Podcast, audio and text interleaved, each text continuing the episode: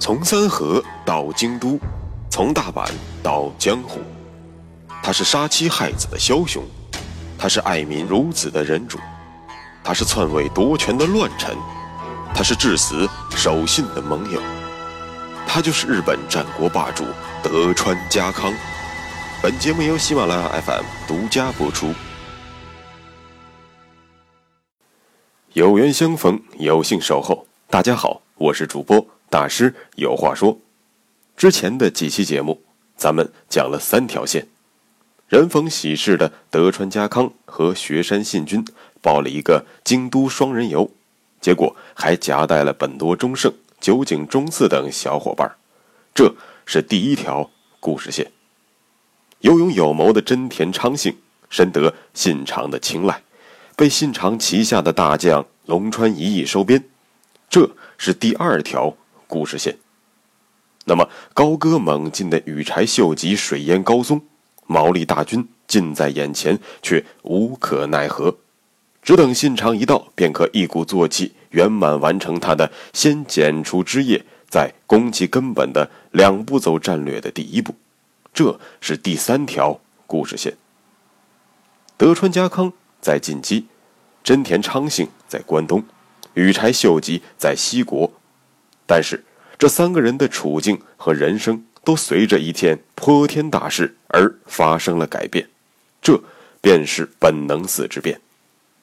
对于日本战国稍微了解一点的听众朋友，一定就能明白了，织田信长终于要领盒饭了。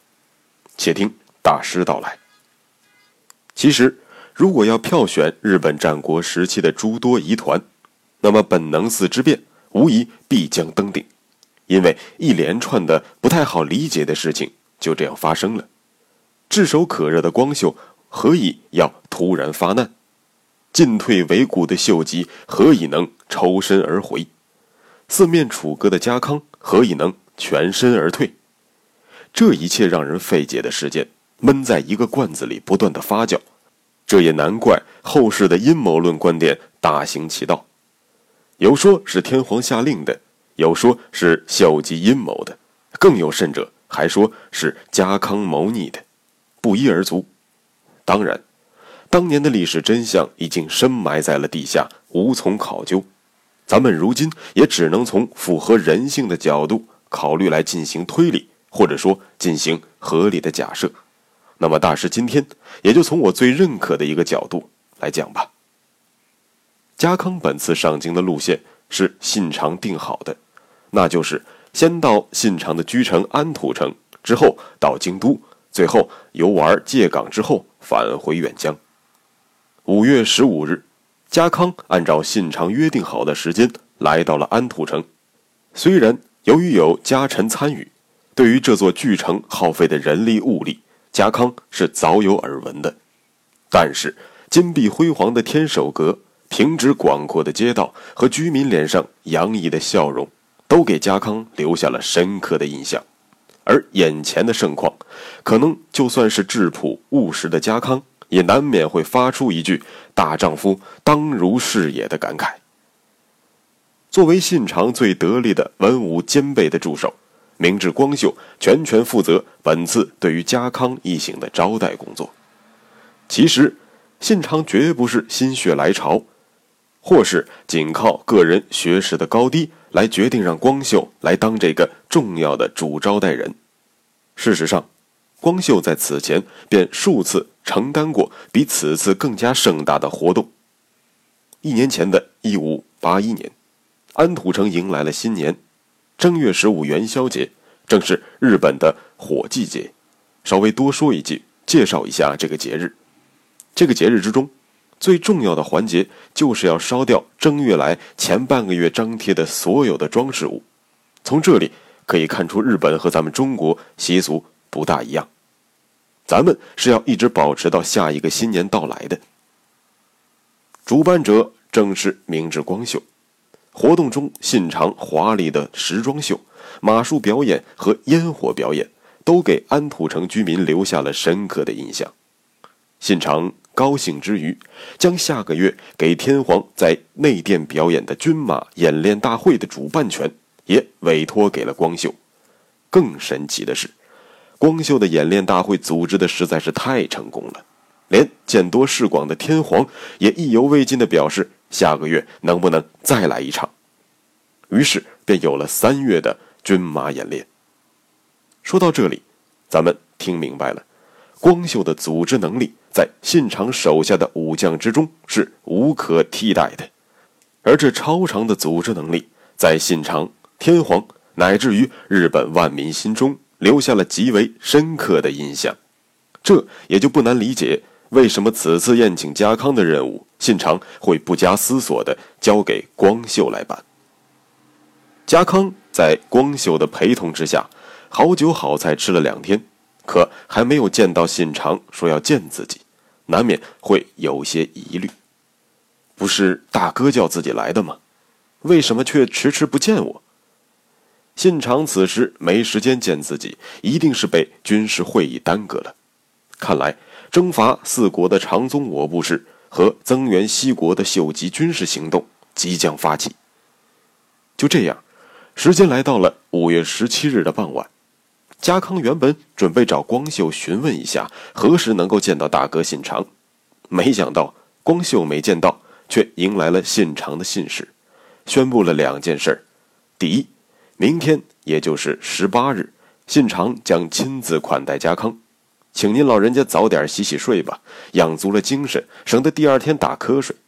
第二，即刻起取消明治光秀的招待职责，由枯秀正替代。家康倒是没多想，毕竟让谁招待自己是信长的家事，自己操的哪门子心呢？只要老大开心就行了呗。第二天，家康登城觐见信长。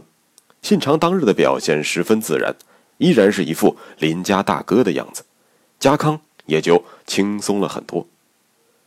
问过好之后，家康不禁想到了母亲临行前告诫自己的话，于是抢先说出了如下的请求。家康说的自然比较含蓄和委婉，我为了让大家好理解，就按照比较露骨的大白话给您翻译翻译。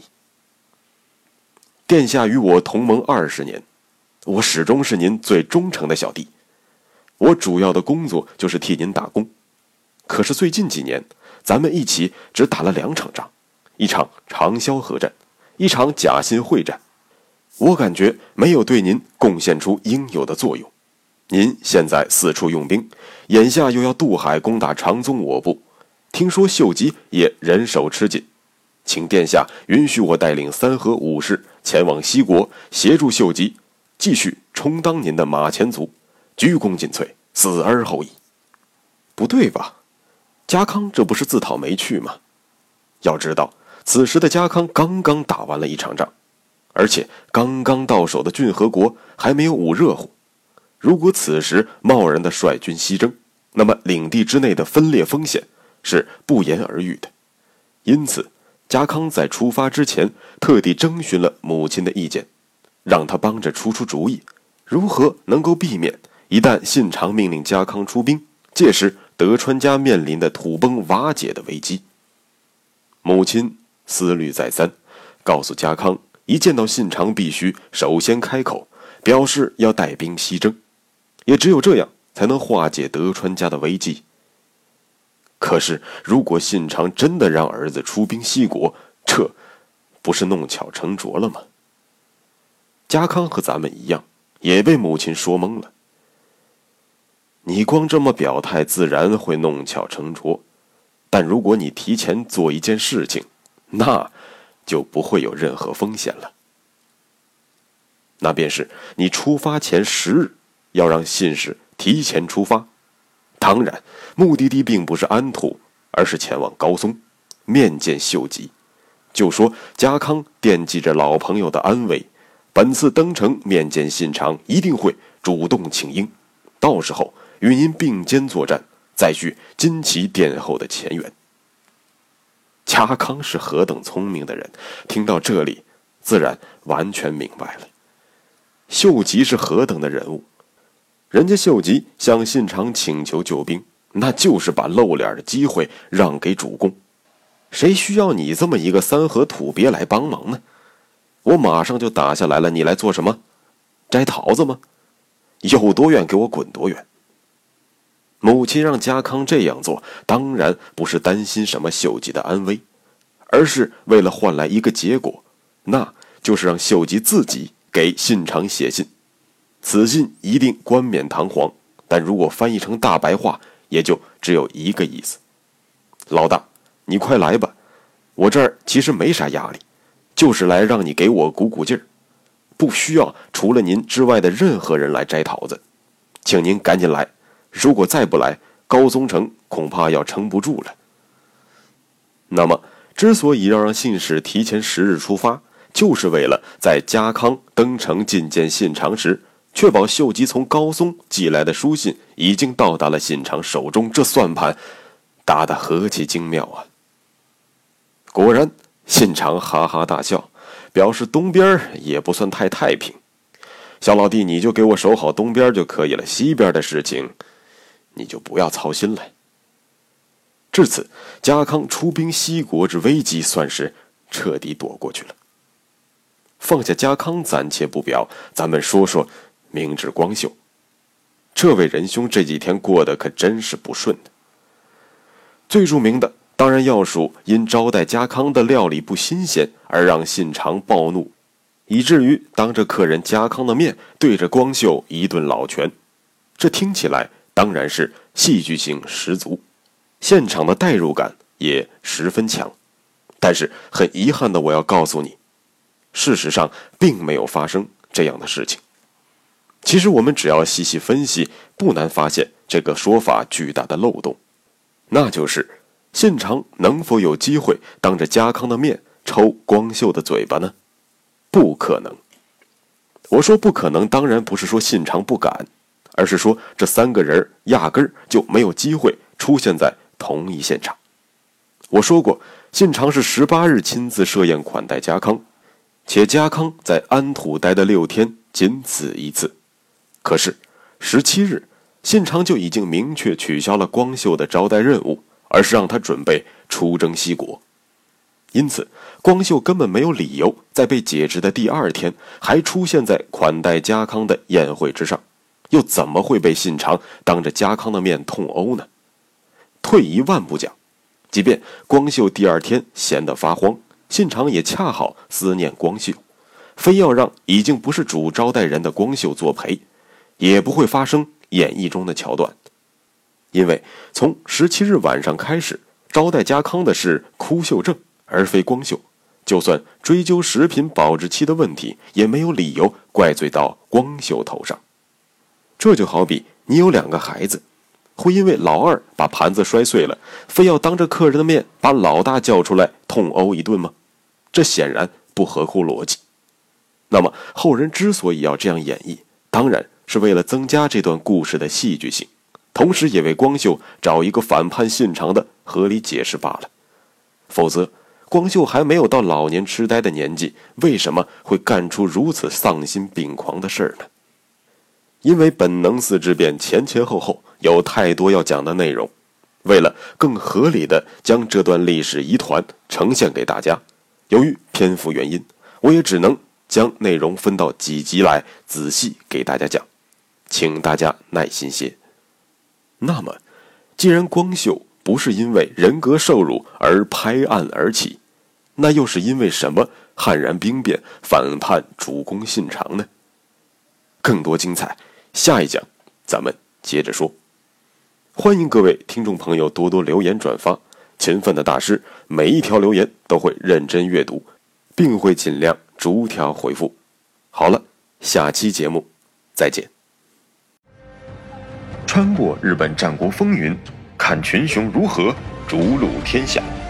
欢迎订阅日本战国霸主德川家康，带你揭秘他的崛起之路。